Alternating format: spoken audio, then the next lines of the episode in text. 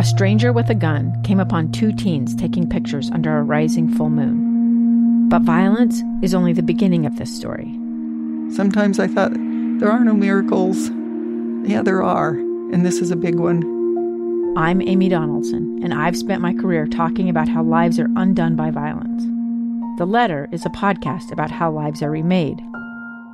Follow The Letter at the letter podcast dot com or wherever you get your podcasts. In just a moment, we'll be speaking with Utah Congressman Chris Stewart.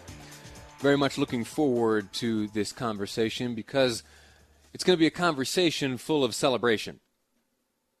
You see, for a number of years, the congressman, along with uh, members of his staff, uh, people I know very well. In fact, I was, uh, you know, before taking this job at K S L, hosting this radio program, I was a, a congressional aide. Uh, I would do uh, work on behalf of Congressman Rob Bishop, Utah's first district. And uh, as I, you know, worked for the Utah delegation, I got to know uh, all the other staffers, and I got to see behind the scenes all the uh, incredibly hard work that went into bringing about the news Uh, that we have learned today, that the F C C has in fact designated nine eight eight as a new National Suicide Prevention Hotline number. I do have to say that uh, it's uh, it's some ways off. About two years from now, it'll be functional and operational, but uh, uh, but we have uh, a plan in place right now. And on the line joining me is the man responsible for it all, Utah Congressman Chris Stewart. Sir, how are you? I am well, thank you, Lee. How do you feel today? Well, we're we're grateful, and uh, like you said, you've seen how the sausage is made, to use a f- overly used phrase, perhaps. But and you've heard me complain about this because I know I've said it to you, and that is, it's frustrating that it's taken so long. Something that was so bipartisan, something that everyone recognized would actually save lives, didn't cost any money. Uh, gosh, you'd think it wouldn't take three and a half years or, or so, but uh, we're really, really glad to be where we are because there's people who need this, and this is this is going to be a good thing for, for many, many people. What happens next? What happens over the course of the next uh, two years before it's implemented? Well, a number of things. Uh, one is that we have to have, now this is... This just sound like we're backtracking in some ways in the sense that, you know, well, it's not quite finished. We do have to have a final vote on the floor, uh, but we'll do that. Pelosi and Miz Pelosi and others have committed that they would do that in the next couple of weeks, and it's more of a formality than anything. But after that, uh, there's got to be uh, a couple things that, that uh, are put in place. Number one is the infrastructure has got to be built up to support this, both technologically in the sense that it's a little bit difficult to route the uh, the calls to the appropriate call center, depending on where you're calling from. And that's particularly difficult now because so many people have cell phones that have area codes that could be from anywhere in the country. And to be able to really recognize accurately where that person is geographically, where they're calling from. And the second thing, because we know that this increase in access is going to make more and more people uh, aware and they're going to take advantage of this help, uh, the, the states have to individually ramp up their ability to respond. The last thing you'd want to do in this situation, if you're in the middle of a mental health crisis, if your daughter, or your son, or someone you love, or even yourself is actually contemplating suicide, you don't want to call a number and not have anyone answer. And so there's got to be that ramp up as well to make sure that they're adequately staffed, which, by the way, Utah does such a great job of that. I mean, we truly do lead the nation in this, so much to the point that other states sometimes route their calls to our call centers because we're so good and so efficient and effective at it.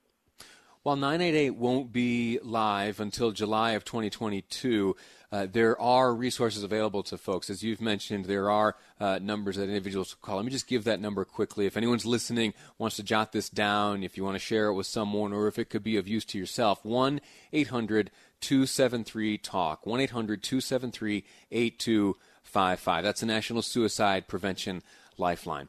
Uh, Congressman, you said that you made mention of three and a half years, that to getting to this point has been uh, an effort which has taken three and a half years.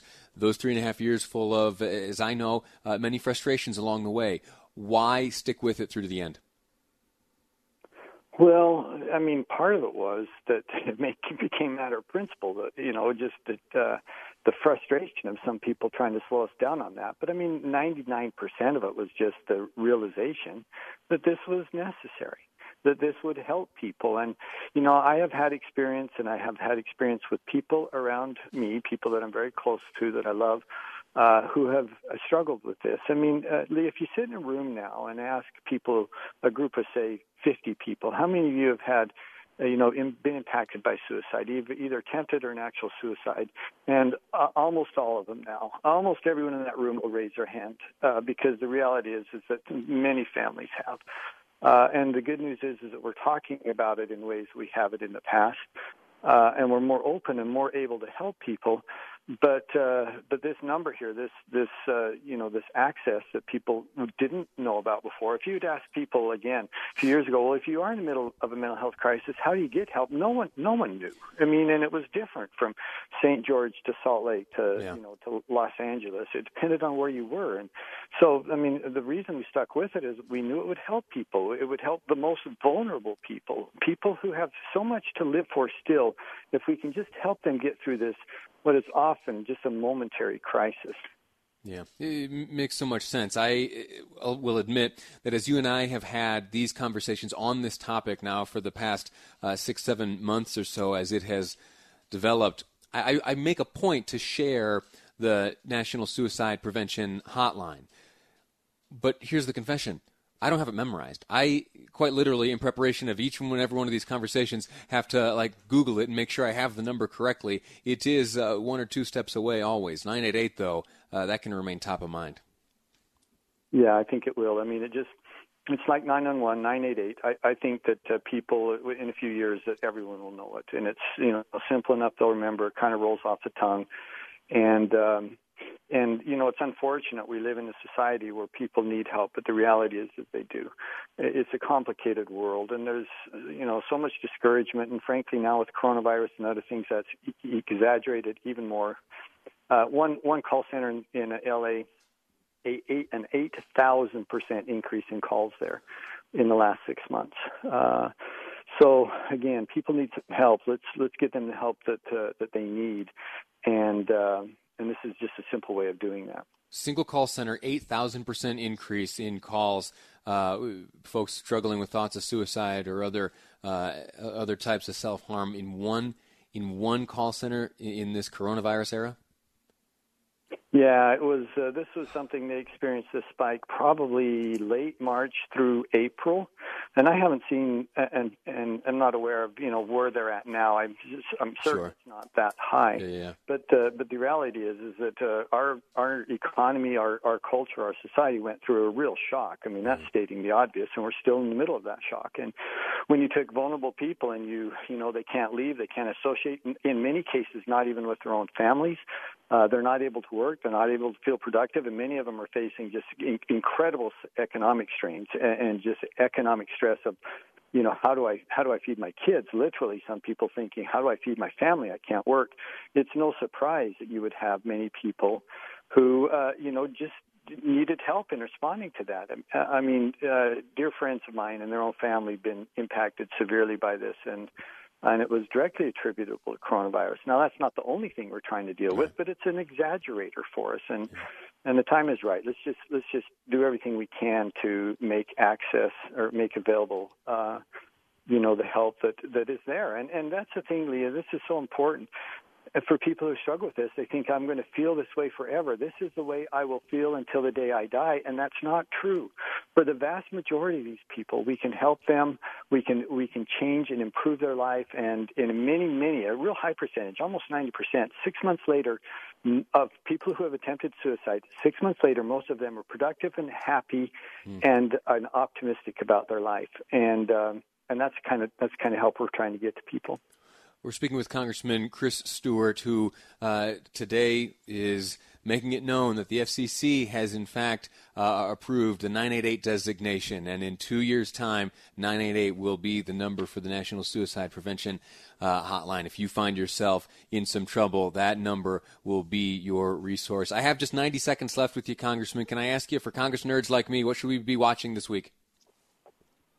Well, you know, it turns out we still have to fund the government, and so the we're, st- we're, we're still into that. Two weeks, or, yeah, Yeah, and believe me, we have funded the government in a, in a frightening degree in the last four months because, mm. as you know, the, the P P P, you know, the two point two trillion dollars and other money we've spent. But we're doing appropriations bills. Even though we weren't in session the last two weeks, I've been back here as a, you know, a House a member of the Appropriations Committee. We've been doing passing those bills out of committee.